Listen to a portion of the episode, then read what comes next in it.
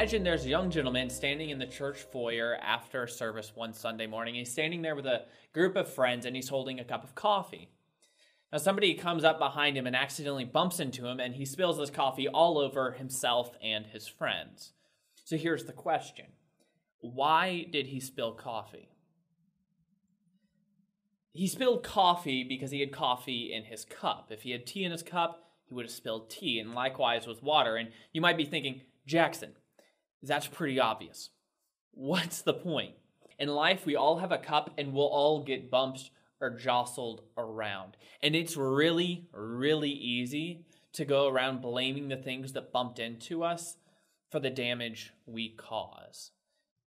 But if we did that, friends, we'd be missing the point. And the question isn't if we'll get bumped and we'll spill our cup, it's when we get bumped and spill our cup, what's going to come out of our cup? And the answer to that question is really simple. What comes out of our cup is whatever we put into our cup. In Luke chapter 6, verse 43 through 45, Christ says this No good tree bears bad fruit, nor does a bad tree bear good fruit. Each tree is recognized by its own fruit. People do not pick figs from thorn bushes or grapes from briars. The good man brings good things out of the good stored up in his heart, and the evil man brings evil things out of the evil stored up in his heart. For out of the overflow of his heart, the mouth speaks. Do you have good things stored up in your heart or bad things stored up in your heart? I know for me, it's really easy to just be running along through life, not really paying attention to what I'm pouring into my heart. I don't really recognize that until something bumps or jostles me. I spill my cup and I damage others. If we fill our hearts with worthless things, worthless things will come out of our hearts.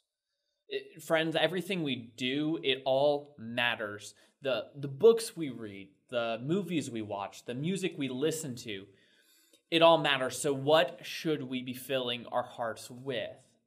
And Paul gives us a very clear answer to this question in Philippians. Philippians 4 verse 8 he says this: Finally, brothers and sisters, whatever is true, whatever is noble, whatever is right, whatever is pure, whatever is lovely, whatever is admirable, if anything is excellent or praiseworthy, think about these things. I might say it this way. We fill our hearts with the Philippians 4 8 things so that the Galatians 5 fruits come out of our hearts the love, joy, peace, patience, kindness, goodness, faithfulness, gentleness, self control. Those are the things we ought to be seeking to come out of our hearts. And it starts by focusing on those Philippians 4 8 things.